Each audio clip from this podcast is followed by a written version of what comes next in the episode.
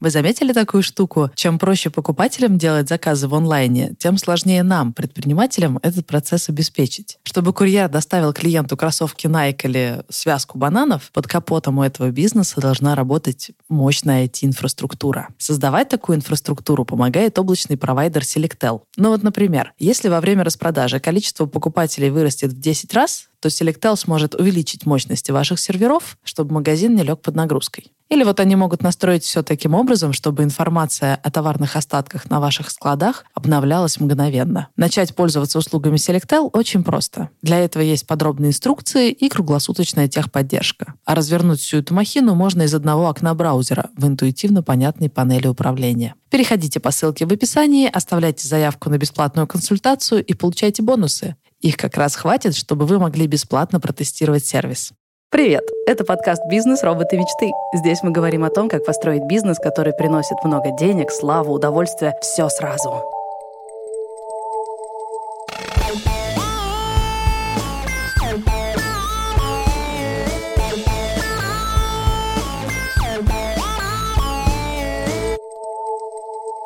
Меня зовут Саша Волкова.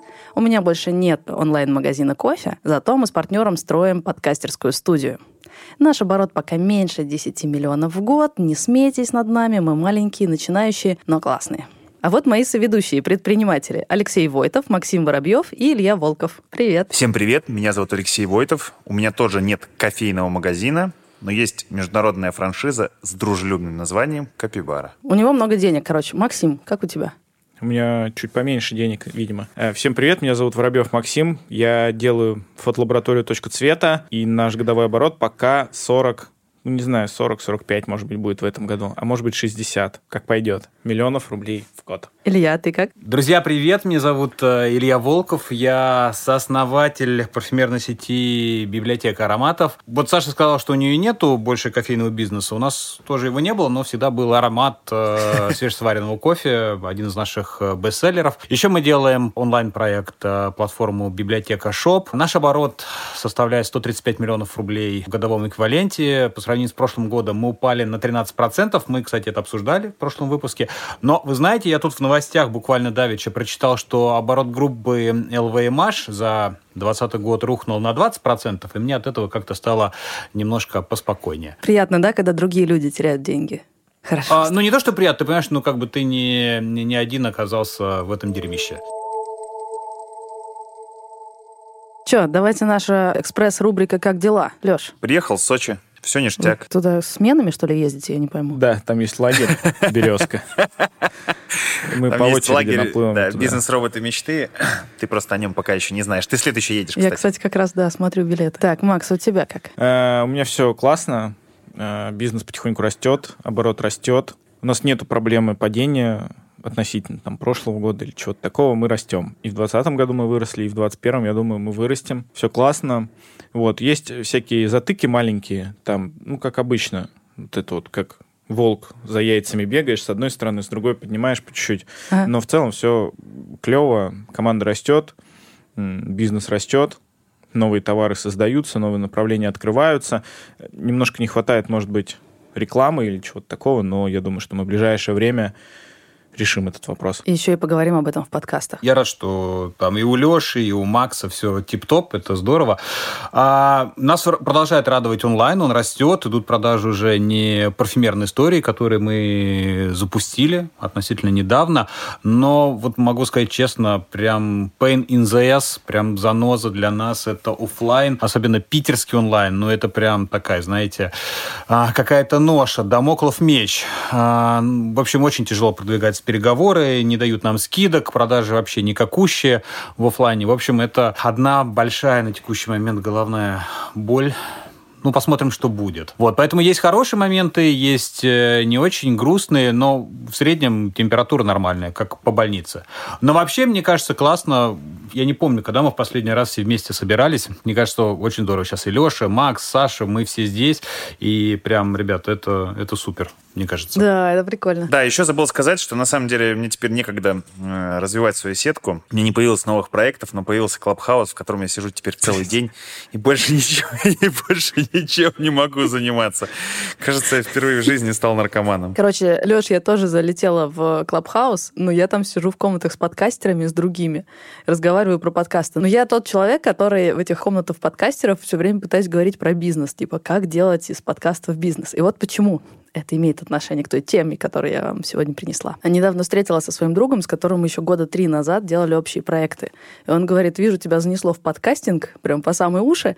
Ты делаешь миллион проектов на этот счет, ты веришь в перспективы развития подкастинг, подкастерского бизнеса в России?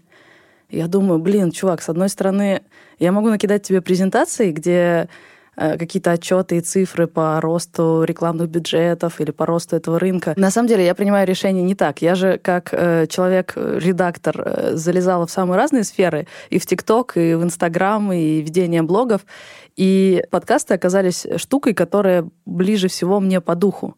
Когда я встречаюсь с подкастерами, я понимаю, о, это мои чуваки, они любят содержательные глубокие разговоры. Это такое особое медиа для а, особенных людей. Мне кажется, что вокруг подкаста все-таки собирается не та аудитория, что вокруг ТикТока, например. И это прям мои ребята. Я очень хочу, чтобы подкастинговый рынок рос. Но что я могу принести в подкастинговый рынок, чтобы он рос? И кажется, это как раз предпринимательство, понимание, как можно искать рекламодателей, выстраивать процессы, вот эти все штуки. А, как будто я, правда, классно могу об этом думать. И поэтому я, у меня все время голова болит. А что мы на самом деле продаем, как подкастинговая студия? А кому мы продаем? а как у нас должен быть выстроен процесс, а какой у нас, что вообще считать нашим средним чеком, а какой у нас ЛТВ. Ну, в общем, я пытаюсь а, в свой любимый подкастинговый мир принести свою не менее любимую вот эту бизнесовую тему про выстраивание бизнес-процессов, цифровку всего, превращение все в прозрачные процессы. И я настолько много думаю о бизнес-модели и фин-модели. У нас с моим бизнес-партнером Артуром Белостоцким каждую неделю летучка, и почти на каждой летучке всплывает этот вопрос. Почему нам нужно поговорить про фин-модель и про бизнес-модель? Потому что у нас не так много сил, и при этом ты можешь вкладываться или в какой-то один процесс, или в какой-то другой. Но мне бы хотелось расставить приоритеты или хотя бы ограничить количество гипотез, которые мы тестим, и понимать, зачем мы их тестим. А еще мне бы хотелось понимать что-то по деньгам. Я в эту историю не лезу, потому что у вас э, с Альбертом это получается явно лучше, чем у большинства людей на рынке, не говоря там только про меня, но вообще просто лучше, чем большинство людей на рынке. Э, с другой Ты стороны, имеешь когда... в виду, что, что мы дорого продаем или что? Дорого продаем и при этом достаточно регулярно. Ну, то есть, с одной стороны, это говорит о том, что работает не трогай, с другой стороны, вероятно, если мы хотим увеличивать количество, может быть, мы снимаем сливки с рынка, если мы хотим увеличивать количество подкастов, вероятно, за такие суммы, какие мы привыкли, мы не сможем делать делать 10 подкастов подряд. При этом непонятно, как строится наша экономика, почему суммы именно такие. Ну, честно говоря, я просто, я, я вот слушаю тебя, все, все правильно, но в смысле вопросы ты ставишь правильно, я совершенно не понимаю, как нам подступиться к их, э, к ответам на них. Вот, так что сегодня про бизнес-модели и фин-модели. Думаю, вам это тоже актуально. И специально для этого выпуска Артур сходил к эксперту Михаилу Смолянову, это основатель э, сервиса «Финолог», и поспрашивал его, что такое бизнес-модель, фин-модель, как она строится. Так что прямо по ходу записи будем включать кусочки из этого разговора и обсуждать. Для меня бизнес-модель — это ответ на вопрос, что мы продаем и кому, в очень общем ключе. Причем, ну, недостаточно сказать, мы продаем подкасты. Э, что-то более конкретно. Какую ценность мы даем и кому. А фин-модель — это конкретика в цифрах. Средний чек, ЛТВ, количество чеков, то есть из, из чего, из каких костов и из какой выручки складывается экономика. И все это должно прийти в какую-то единую систему, где понимание, что мы продаем и кому, дружит с тем, какой у нас средний чек, количество чеков э, и длина сделки. Вот какая-то такая единая система. Я когда пытаюсь собрать этот конструктор, понимаете, у меня все время выпадает какой-то кусок. Например, мне, чтобы все работало, нужно, чтобы к нам регулярно приходили люди, а у меня не выстроен процесс получения этих заказов. Или я хочу делать очень сложные, интересные штуки, но это означает, что будет очень длинный процесс предпродажи, и очень сложный продакшн, и не будет какого-то э, понятного продукта, который можно просто продавать, продавать, продавать каждый месяц. Короче, как я не кручу, каждый раз э, бизнес-модель с фин-моделью не дружит или вылетает какой-то один из элементов всей этой системы. У вас такое было? На самом деле очень круто, что вы уже в самом начале пути имеете представление, что у вас должна быть фин-модель и бизнесовая какая-то структура. У нас она появилась только спустя 6 или пять лет, наверное, от начала. И без нее нам было очень сложно вести дела. Мы вообще не понимали, на чем мы зарабатываем. Мы просто тупо пытались отвечать на вопрос, кому продать, за сколько продать и что продать. Uh-huh. Все. Под этой структурой не было никакой модели. Вот э, я думаю, что ребята тоже сейчас очень смогут жирно на это ответить и подсказать, как правильно, потому что у нас через 6 лет когда она появилась, мы хотя бы поняли, кто мы. Мы смогли ответить на вопрос, какая у нас структура, что мы продаем, какие фишки нашего бизнеса и какие конкурентные преимущества. Вот как у вас Да, было, я здесь Илья? согласен с Сашей. Как, как э, для нас э, бизнес-модель – это э, то, что мы хотим доносить до, до покупателя, то, что обладает определенной там, ценностью, полезностью для него. И он как бы эту э, модель будет э, потреблять в каком-то смысле. А фин-модель э, это как бы производная э, история, вот как на бизнес-модели, э, либо в текущем моменте, либо в течение времени э, будут, будут делаться деньги. Вообще, рентабельна эта бизнес-модель, нерентабельна, э, позволит она, э, если туда вливать какие-то деньги, э, воспроизводить еще деньги, э, масштабироваться и так далее. То есть, э, для того, чтобы сделать фин-модель, надо сначала понять, э, что будет ложиться в, в, ее, в ее основу. Леша, а у тебя что? Как ты э, сводишь бизнес-модель, фин-модель? Как их понимаешь? А, ну, бизнес-модель — это некоторая упрощенная а, картина бизнеса. То есть есть, как это, до гостини, до гостини, собери свой корабль величина 1 к 46. То есть это описание всего бизнеса и упакованное в несколько понятных предложений. А, и зачастую, когда мы продаем идею инвестора мы продаем именно бизнес-модель. То есть бизнес-модель – это некоторое будущее светлое, которое видит предприниматель, а фин-модель – это а, сколько, где и как он будет зарабатывать. Но при этом эти штуки, я согласен с Ильей, они а, динамические у нас тоже не раз менялась и бизнес-модель, и финансовая модель. И будет меняться однозначно, ну, потому что, в принципе, а, мир вокруг меняется, в этом году особенно стремительно. А, поэтому составлять ее нужно, продумывать нужно, а, но питать иллюзиями то, что мы сейчас как бы придумаем там бизнес-модель, и она полетит навечно, наверное, так нельзя. Я бы сказал, что вот по ощущениям резюмируя то, что ребята сказали, по ощущениям кажется, что бизнесовая модель — это галактика, а вот фин-модель — это одна из планет этой галактики. Ну, типа, вот все вместе это как-то вот, вот так гармонирует приблизительно. Одно крутится вокруг другого. И все это вместе Финмодель... Нет же, финмодель это, это злобный бухгалтер из, э, от бизнес-модели. Бизнес-модель это такой э, э, театрал, а фин-модель это ее злобный бухгалтер, который говорит, ты мечтай, мечтай, э, бизнес ты, э, мир ты, конечно, покоришь, вот, а бабки кто за тебя будет считать? Вот я ну, так да. это вижу. Ну, вот и, и, или вот такое простое сравнение, Саш, как, как, как по мне, бизнес-модель это вот красивая тачка, вот форма машины, силуэт, все здорово, ты хочешь в нее сесть, ты хочешь ее купить купить. А фин-модель это, Ты просто ее хочешь. это э, моторчик, э, который позволяет этой машине э, развивать определенную скорость. Вот ты как топливо деньги в э, моторчик, в двигатель заливаешь, оно эффективно работает, машина быстро катит, и ты кайфуешь. Ты думаешь, блин, у меня классная и тачка снаружи, и быстро едет внутри. А может ехать, но очень неприбыльно да, ехать. Да, да, Это может. Тоже вариант. А, очень да. красивая, но очень неприбыльная. А, поняла. Но только э, ребята, Леша с Максом, финмодель э, описывают как злобного бухгалтера, а для меня, наоборот, он самый классный чувак, потому что он позволяет отдельно ответить на вопросы. Потому что, представляете, поздний вечер, Саша ходит по квартире и думает, подождите, что именно я продаю? Может, я продаю услуги подкастерам, помогаю им найти рекламодателей и развиваться как проект. Может быть, я помогаю бизнесам начать э, диалог с моей аудиторией с помощью рекламных интеграций. А может, я помогаю крупным компаниям создать свой медиапроект для прокачки там awareness и, и так далее.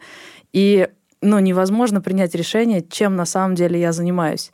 А если мне удается это превратить в язык цифр, то я вижу, напротив этой идеи стоит 10, а напротив этой 5. Понятно, какая идея лучше. И все, и сразу стресс уходит. Проблема в том, что я пока не очень понимаю, а как это все оцифровать. Сейчас мы к этому перейдем. А сначала, как и обещала, Михаил Смолянов расскажет, как он понимает, что такое бизнес-модель и фин-модель. Финансовая модель – это параметрическая модель, которая делается в Excel либо в специализированных сервисах, которая описывает бизнес на языке цифр, формул и показывает взаимосвязи. То есть это очень важно, что она параметрическая, там есть параметры, которые вы задаете, от которых рассчитываются, меняются все остальные, и таким образом можно видеть и что получится, и проверять различные сценарии, да, там, что будет, если. Потому что финмодель — это не просто статичная картинка, да, там, напечатанная на бумаге, это именно динамическая штука, которая служит служит для того, чтобы планировать будущее. То есть финмодель, она позволяет на языке цифр, параметров, формул отвечать на все вопросы и рассматривать разнообразные сценарии развития бизнеса. Под бизнес-моделью обычно понимают просто описание. Например, а, мы со сервис продаем программное обеспечение для автоматизации маркетинга по подписке. Нам клиент платит в месяц там, от 10 до 150 долларов в зависимости от тарифного плана. Ну и потом мы можем рассказать, на что мы тратим. Мы тратим на маркетинг, на продажи, на программистов, на сервера. Это наша бизнес-модель. То есть, что мы продаем и какие мы используем для этого ресурсы. Бизнес-модель обычно умещается на один листик, либо даже на пол листика. Когда начинаете строить фин-модель, неважно, там сами, с помощью консультантов, а, вам нужно понять, какой в вашем бизнесе главный ограничивающий фактор. Потому что планирование, оно идет от ограничений. Э, в современном мире, когда основная ценность это аудитория и внимание аудитории, у большинства, конечно, ограничивающий фактор – это маркетинг. А в некоторых случаях, если вы ограничены площадью, допустим, как кафе либо ресторан, или вы ограничены своими производственными мощностями, то это ваш ограничивающий фактор, и тогда их может быть два. Поэтому финансовая модель начинается с планирования ограничивающих факторов и с рассмотрения тех параметров, которые на эти ограничения влияют. Если все-таки вас больше ограничивает именно продажи, лиды, то первое, что вы планируете, начинаете делать воронку продаж.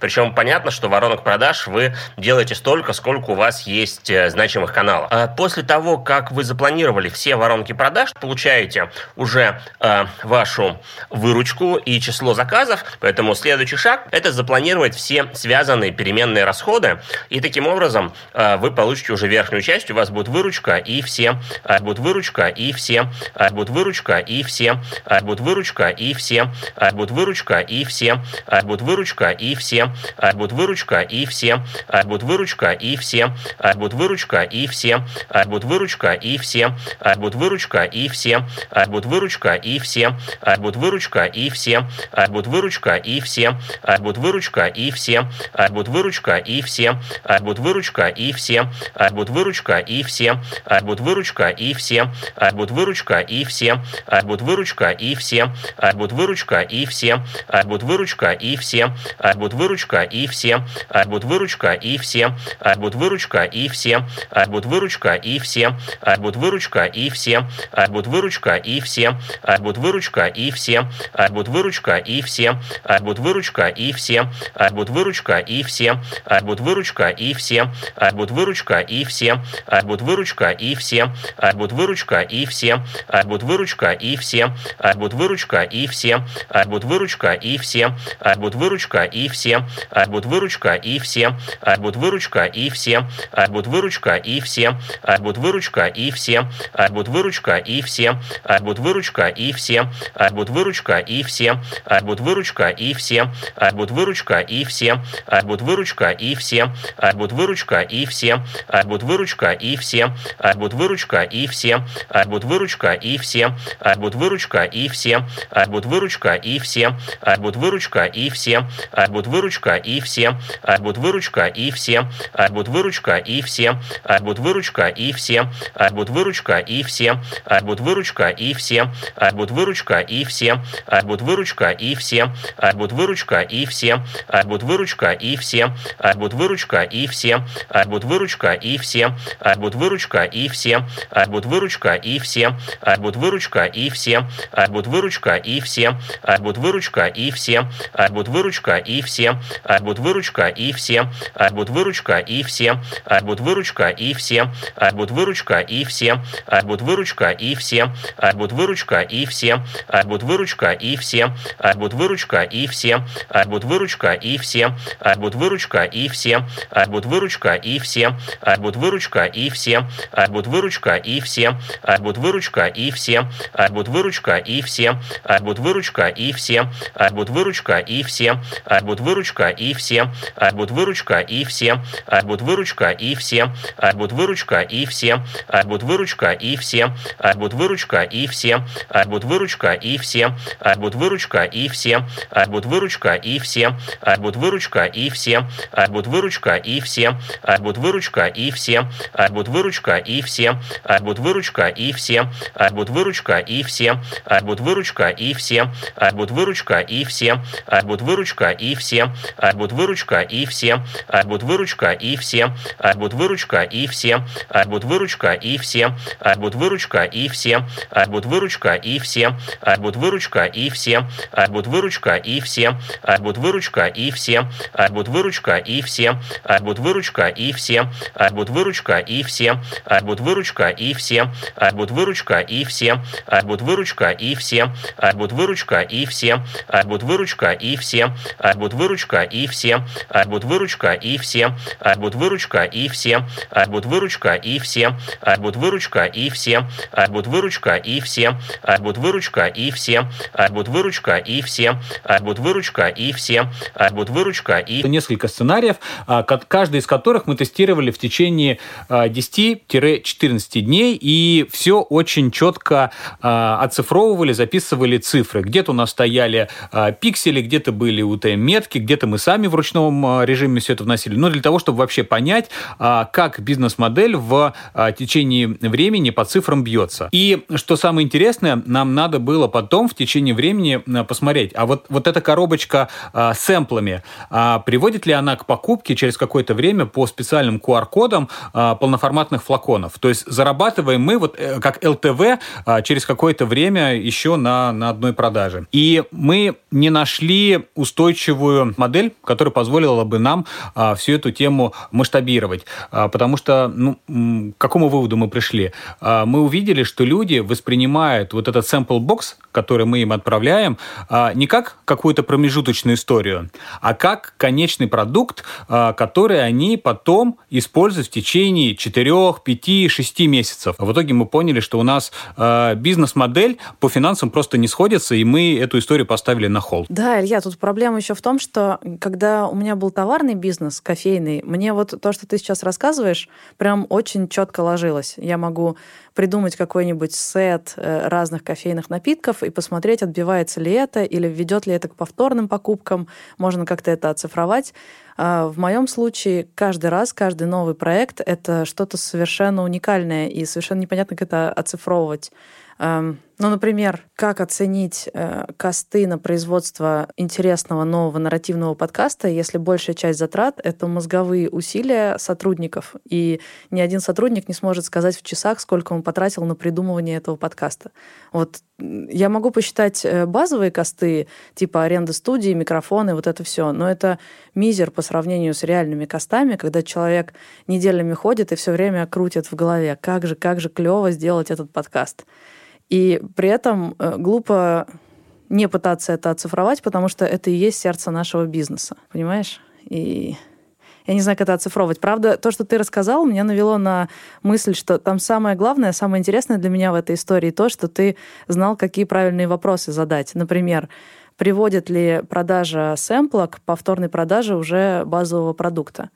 Также было бы интересно взять исторически посмотреть, например, на подкаст «Заварили бизнес», сколько там было продано рекламных интеграций, на какую сумму и сколько выпусков вышло без рекламных интеграций. просто по-честному посмотреть, сколько рублей хотя бы выручки даже не прибыли, поскольку непонятно, как считать косты на творческий проект, но хотя бы выручки приходится на один выпуск. Я этого не знаю. Или сколько рекламных интеграций. Если воронку клиент приходит за рекламной интеграцией, какой процент из них обращается за повторной рекламной интеграцией? Ну, какие-то такие цифры, которые позволяют хоть как-то оцифровать бизнес. Но, я не знаю, у вас есть ответ на вопрос, как э, оцифровывать творческий бизнес? Насколько мой опыт позволяет судить, э, это те компании, с которыми я общаюсь, это дизайнеры, тем не менее, э, у них процесс в том или ином виде похожий, то есть они также возможно, один из дизайнеров после постановки ему какой-то задачи, особенно если это там, брендбук, еще какие-то более творческие вещи, он ходит э, и ночью, ночью спит, думает об этом, днем ходит, но тем не менее эти часы не идут в зачет. И несмотря на это, часы все равно считают. И это единственный э, способ э, оцифровки. Просто считают часы работы моушен дизайнера, работа дизайнера, ну я, я не знаю по-другому. То есть все студии, которые мне знакомы, делают именно так. Давайте посмотрим, что Смолянов говорит про оцифровку творческих бизнесов нужно начать считать хоть какую-то статистику. Все равно клиенты не берутся из ниоткуда, они к вам обращаются, они присылают запросы, они пишут вам в личные сообщения в социальных сетях. Потом описать типичный процесс превращения первой заявки уже в контракт. То есть, когда вы вспомните про своих текущих клиентов, откуда они у вас берутся, у вас все равно какие-то намет, наметки появятся. А потом это точно так же кладется в Excel и тоже с какими-то примерными предположениями. То есть, еще раз, не нужно стремиться спланировать точно. Нужно для начала понять вообще процесс, да? Это тоже для многих важное знание, сколько на каком этапе зависает сделок, сколько времени требуется, чтобы сделка перешла с этапа на этап, и, соответственно, планирование, что если у нас там сейчас три сделки на стадии сметы, там пять сделок на стадии подписания договора, договора и ноль сделок на стадии первичный интерес обсуждения, на самом деле это означает, что все плохо. То есть мы сейчас эти пять договоров подпишем, потом, наверное, еще одна смета станет договором, а дальше будем сидеть без денег. А дальше начинается уже текущая работа, то есть есть примерный план. Не надо бояться, что он примерный, потому что самая частая ошибка, она больше психологическая, что предприниматели как раз-таки боятся, что план примерный, пытаются сделать план точным, и в итоге не делают план никакой, потому что точно сделать нельзя. Самое главное сделать какое-то предположение предложение о конверсиях, да, о том, сколько процентов переходит с этапа на этап сделки, и о том, откуда берутся заявки на верху воронки по каким каналам. И даже если вы ошиблись в том, что следующая конверсия с заявки в обсуждение сметы будет не 50%, а всего 20%, несмотря на то, что кажется, что это кошмарная ошибка и так делать не надо, но если предприниматель вот это переборол, то следующий э, период планирования, там, следующая неделя, там, следующий месяц, квартал, будет уже точнее. И на, через там 5-7 итераций планы станут уже достаточно точными, а через примерно 30 итераций план-факт, план-факт, план-факт, планы станут супер точными, и вы реально очень хорошо разберетесь в нашем бизнесе.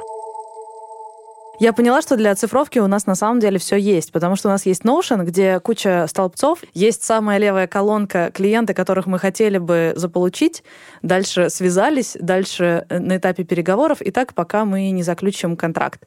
И можно прям видеть, как э, клиенты движутся. Чего там нет, это фактор времени. Непонятно, сколько клиент провисел э, в одном и том же столбце, и надо ли фиксировать повторные переговоры. Если ты связался, потом еще раз связался, еще, еще, еще 10 раз, непонятно, надо надо ли это оцифровывать.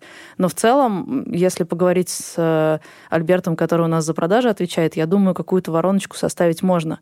Хотя о воронке отдельный на Facebook, отдельный на контекст нам стоит столько мечтать, потому что у нас пока нет э, разных каналов продаж. У нас один канал продаж, люди сами на нас выходят. И дальше мы с ними разговариваем. Это явно узкое место в нашем бизнесе. Мы не контролируем дистрибуцию. Она сама как-то происходит.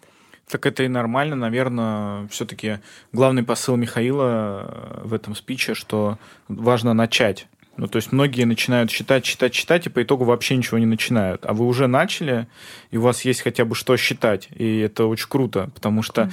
у нас было так, что мы там первые пять лет вообще не понимали, какие направления приносят деньги, какие не приносят. И когда мы на шестой год посчитали, что условно там направление брошюровки нам приносит 15 тысяч в месяц, а времени мы на него тратим там 2 часа в день, ага. да, оказалось, что это вообще невыгодно, невыгодно делать эту услугу. И мы просто взяли и убрали ее. Вот фактическое э, влияние фин-модели на, точнее, финансовой модели на, фин, на модель Бизнес-модель. Да, да, да, да, да. Слушай, ну то, что ты говоришь, это как раз мое возражение Смолянову. Видишь, Смолянов всегда идет от воронки. Он говорит, давайте посчитаем, сколько у вас наверху воронки и сколько просыпается реально в клиентов. Мне воронку построить сложно, а вот то, о чем ты говоришь, оцифровку конкретного проекта, мне сделать легко. Что я имею в виду? Вы ведь не считали воронку по брошюровке, сколько людей к вам приходит на брошюровку, сколько остается э, в итоге вашими клиентами? Нет, вы посчитали экономику самой брошюровки. Типа там такие-то косты, такие-то затраты, столько-то маржинальность, столько-то мы зарабатываем. Вот мне было бы легко и понятно, как обсчитать все наши услуги условно. Наша рекламная интеграция в себестоимости такая-то, э, косты у нее такие-то, приносит столько-то. Наш э, брендовый подкаст э, такие-то косты, такая-то маржа, такая-то прибыль. Вот это посчитать я могу.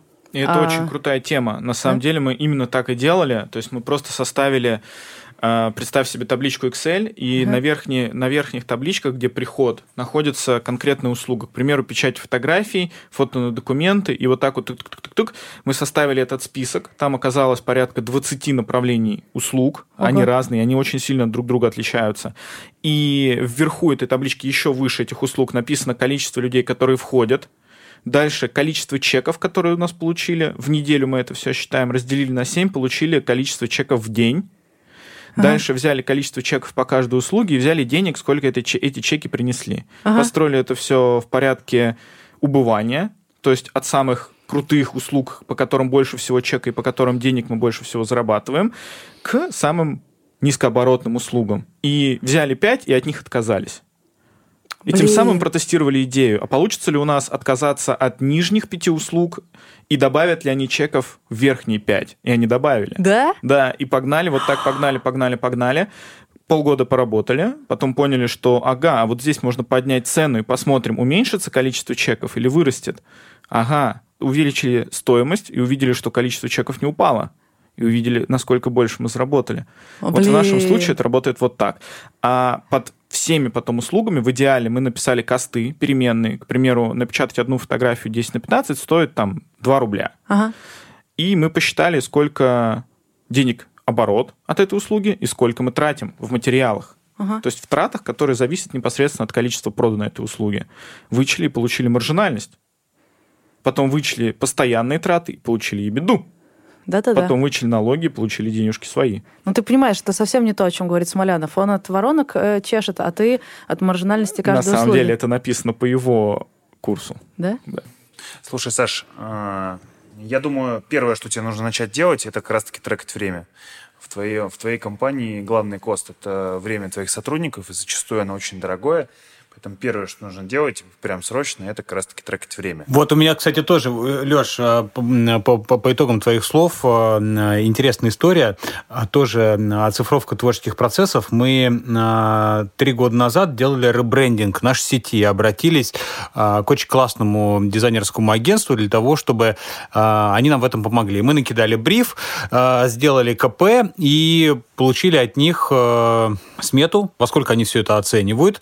И на наш вопрос, э, почему именно столько, а не меньше, они сказали, ну, смотрите, у нас в компании стоит специальная приложуха, которая трекает э, рабочее время э, каждого сотрудника из команды, которая будет работать над, над проектом. У нас есть определенные ставки, мы их разбиваем, соответственно, на часовую ставку, перемножаем на то количество часов, которое в среднем у нас уходит на, на проект, вот и получаем вашу смету. Блин, ну это похоже на что-то для очень уже работающего бизнеса, и где люди на ставках. У нас э, стартап, э, часто с нами работают люди не то, что не на ставке, а просто забежали, немножко помогли и убежали. Я никак не могу попросить. А вот у этих время. ребят, вот этих ребят, они как раз сказали, что мы к этому приходили определенный а, период. То есть это не сразу внедрилось. Надо было выработать привычку для того, чтобы каждый из сотрудников а, включал таймер,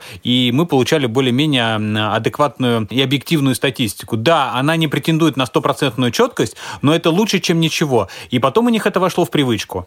Поэтому я думаю, что стартап, не стартап, здесь просто нужно начать это делать. И ты можешь хотя бы с рыночной, начать хотя бы с рыночной стоимости этого человека, чтобы прикинуть свою финансовую модель. Не твоего фрилансера, а сколько в среднем по рынку стоит эта услуга, чтобы хотя бы иметь рыбу, скелет, от которой ты можешь отталкиваться в построении своего бизнеса. Хорошо, тогда я отправляюсь делать следующее.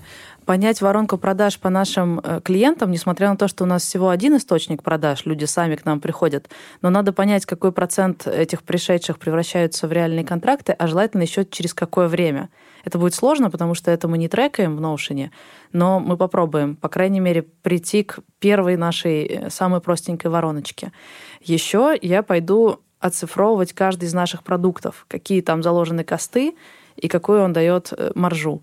Там у нас точно возникнет вопрос о количестве потраченного времени, и без трекинга э, точно ответить на вопрос не получится, но хотя бы сделаем приблизительные прикидки. И таким образом мы поймем, какой из наших продуктов наиболее маржинальный и какой надо предлагать в первую очередь. И кажется, тогда бизнес-модель э, нашей студии будет состоять из некого сета из этих продуктов, где э, самые маржинальные э, миксуются с какими-то еще дополнительными, чтобы у нас был ну, что-то вроде меню для, для потенциального клиента, чтобы он мог из чего-то выбирать, но чтобы все это у нас было оцифровано. Блин, ну круто. Как План товар есть. в товарном ассортименте, ассортименте да, да, да. знаешь, АБЦ-анализ, все дела. да. А еще, может быть, будет полезно, э, мы в дизайнерской студии э, добавили в часы к проекту Час, а, часы... часы в Нет, Клабхаусе, а, да? Да, часы в Клабхаусе. Блядь, ну почему ты меня сразу... Нет, то, что мы добавили, а, когда вот считали стоимость проекта, считаем стоимость проекта, мы добавляем а, такую позицию, как погружение в бизнес клиента. То есть, чтобы нам лучше записать э, подкаст, а в нашем случае, чтобы лучше э, создать анимационный ролик, который увеличит продажи клиента, в твоем случае подкаст, который увеличит продажи клиента, то еще добавляем часы на погружение в бизнес. И это тоже дополнительные косты, и, соответственно, стоимость проекта тоже другая. Михаил Смолянов тоже рассказал, что считать на берегу, а что потом докручивать и уточнять. Давайте послушаем. Уровень детализации, да, финансовой модели, там сколько, опять же, тех же делаете воронок продаж, насколько вы детально планируете расходы, он, конечно, зависит от стадии развития бизнеса. Если мы говорим про начинающий бизнес, э, который только стартует, то для такого бизнеса финансовая модель на самом деле занимает 30-40 строчек. И строить ее не очень долго, но, по крайней мере, даже такая упрощенная модель там из 30-40 строчек, она уже позволит, самое главное, понять взаимосвязи. Потому что задача финансовой модели на самом деле получить не итоговые цифры. То есть у большинства бизнесов на этапе планирования, на старте, либо даже на этапе бурного роста, э, план с фактом никогда не сходится. И нисхождения бывают в разы там, в 3-5 раз, причем как в большую, так и в меньшую сторону. Это нормально. Но в процессе планирования важен сам процесс. Результат, он, правда, не очень важен до тех пор, пока вы не стабилизируетесь и точно не поймете, как вы зарабатываете. Поиск взаимосвязи, да, какие ваши расходы переменные, какие ваши расходы постоянные, как ваши переменные расходы зависят от выручки как их можно оптимизировать. А, опять же, поиск педали газа, да, то есть куда нужно давить для того, чтобы зарабатывать больше, бежать быстрее. Когда вы на эти вопросы для себя отвечаете в ходе планирования, вы на самом деле и лучше понимаете свой бизнес, и у вас появляется хороший базис для того, чтобы про это говорить с партнерами, с инвесторами, с ключевыми сотрудниками. Ништяк. То есть работа над финмоделью — это больше про рефлексию, особенно для начинающих бизнесов. То есть задавание себе вопросов. Ты, может, когда ты ходишь и в целом думаешь о своем бизнесе, ты, наверное, в основном задаешь те вопросы, на которые у тебя готовы ответы, и тебе приятно вести этот диалог такой с собой, когда у тебя есть готовые ответы. Когда начинаешь делать финмодель, всплывают вопросы, которых ты избегал. И э, про вот эти узкие горлышки, про самые непонятные уголки твоего бизнеса. Это позволяет развиваться. Круто. Есть еще один такой деликатный момент, ребят. Дело в том, что у меня нет постоянных костов, только переменные, и те очень плохо оцифровываются. Ну, сложно э, оценить, э, сколько стоит наша ментальная работа, погружение, думание, придумывание. И поэтому с маржинальностью нашего бизнеса проблем нет. Если не считать собственные трудозатраты, силы, тогда маржа там движется к 80%. И есть большой соблазн забирать ее целиком себе. А зачем ее реинвестировать? Во что ее реинвестировать? Берешь просто и все эти 80% маржи забираешь себе по итогу месяца. И вроде из-за этого никаких некассовых разрывов не случается, никаких проблем. Как вы думаете, сколько надо забирать себе? Как вы сами решаете вопрос, сколько забирать себе? На самом деле зависит от проекта. А, у нас по разным проектам разная позиция. Идеальная картина мира моя, это, конечно же, когда мы развиваемся на инвестиции, а все дивиденды кладем себе в карман. Это прям шикарно. Мне это нравится больше всего. И в будущем, когда э, ну, очевидно, какие-то будут, может быть, этот будет проект, в Капибару будем привлекать большие инвестиции, либо это будет какой-то большой другой проект. Я буду стремиться к этой модели. Она мне нравится. Я всегда могу купить себе дорогие джинсы, а развиваться на деньги инвесторов. Это классно. Но реальность подталкивает к другому. А, например, по управляющей компании Капибара, то есть это та а, компания, которая продает франшизы, мы приняли решение два года не забирать прибыль, полностью ре реинвестировать ее в компанию, а себе забрать символическую зарплату в 60 тысяч рублей, которая хватает только на оплату там, бензина, кофе и э, продуктов из вкусвела. То есть все самое необходимое. Соответственно, а, почему так происходит? Потому что эта компания требует еще огромных инвестиций, а, и мы просто не можем позволить себе забирать 80%. А, а построение кофейной сети не требует такого большого реинвестирования, например. Поэтому я бы здесь рассматривал каждый отдельный случай по-разному. Но абсолютно очевидно, что забирать нужно столько денег, чтобы хватало на качественный сон, качественную еду и транспорт, какой бы то он ни был, а, чтобы основатель компании, фаундер мог эффективно развивать свою компанию. Вот такая у меня позиция. Как круто. Еда, сон и транспорт. Ну да. Для меня это важно, да, потому что когда я все свои деньги бухала в кофейный бизнес, я довела себя до такого момента, когда у меня совсем нет денег, и я тупо не доедаю. И угу. я понимаю, что это очень плохая стратегия. А сейчас я как будто движусь к обратной. Почему бы не забирать все? Потому что, ну а во что там инвестировать? В микрофоны? Бесконечно микрофоны закупать? Непонятно. В людей. Макс, Илья, э, а как у вас? У меня схожая с Алексеем позиция, да. Мы, мы поскольку мы сейчас находимся на этапе перестройки, э, изменения бизнес-модели, то сейчас мы забираем, я вот э, лично забираю только то, что позволяет мне питаться, получать нужный набор витаминов и прочих микроэлементов, хорошо спать, э, вот Алексей очень правильно подметил. Чтобы, вот он сказал транспорт, но мне помимо транспорта еще ну, нужно немножко путешествий, там, раз, раз в два месяца куда-нибудь выбраться. Вот. То, что покрывает мои потребности в такой, в такой степени, вполне, вполне меня устраивает. Все остальное мы оставляем, вкладываем в бизнес, в маркетинг, в, в IT-разработку. А вот что об этом говорит Михаил Смолянов. Финансовая модель прогнозная, она, конечно, заканчивается самой приятной строчкой чистая прибыль. Да? То есть та прибыль, которая зарабатывается в планах компании. А потом, понятно, это корректируется на тот факт, на ту прибыль, которая зарабатывается на самом деле. А, и дальше возникает самый интересный вопрос для предпринимателей, а сколько из этих денег можно забирать, а сколько нужно реинвестировать.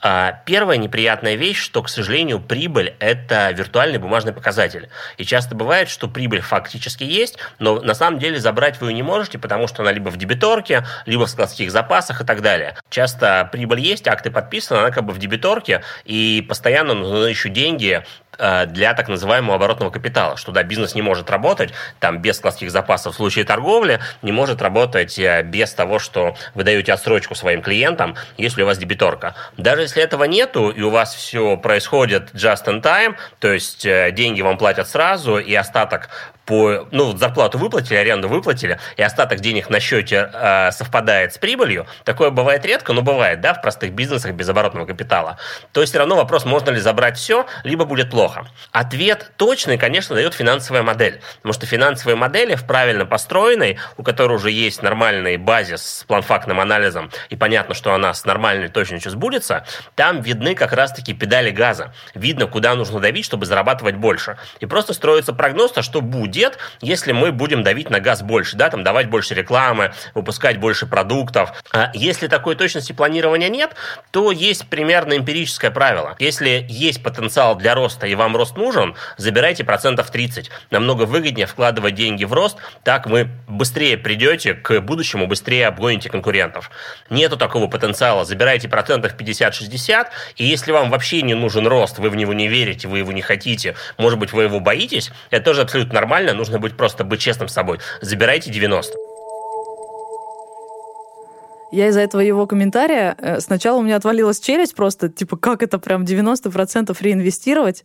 Второй вопрос был, а во что нам инвестировать? В микрофоны? А потом я подумала, может, я как-то мелко на это смотрю, то есть я по-прежнему, хотя выстраиваю бизнес-процесс и думаю о финмоделях, но по-прежнему воспринимаю свой бизнес как самозанятость, где особо ни за что платить не надо.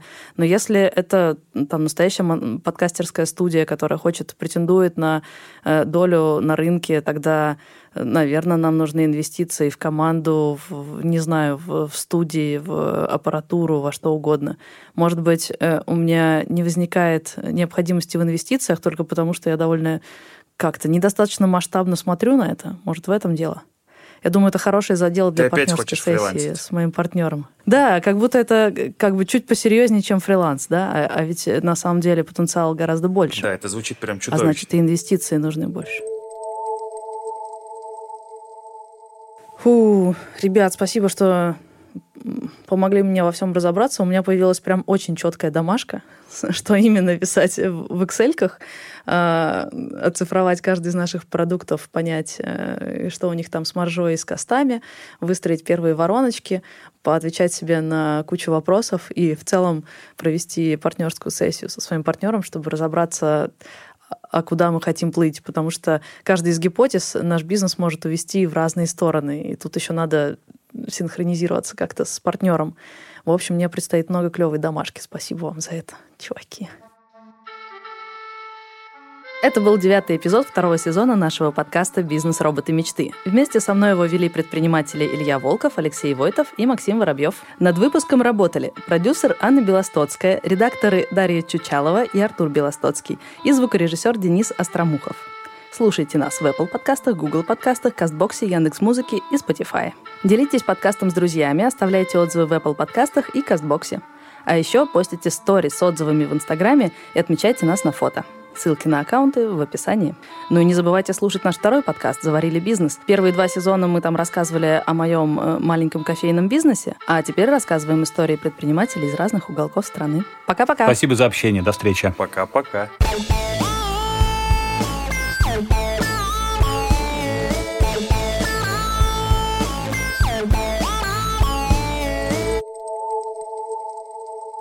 Блин, Лех, есть еще ТикТок. Ты знаешь про ТикТок? Ну, у меня там даже есть ролик, в котором 33 просмотра. Я там танцую как дебил. То есть ты туда пробовал уже, да, я, внедриться? Да, не прошел кастинг, не прошел кастинг. Я даже курс по ТикТоку купил о том, как правильно вести ТикТок, потратил на это 9 990. Меня с вебинара прям продали мне этот курс, и я в него не заходил. Я один из тех, да, неудачников.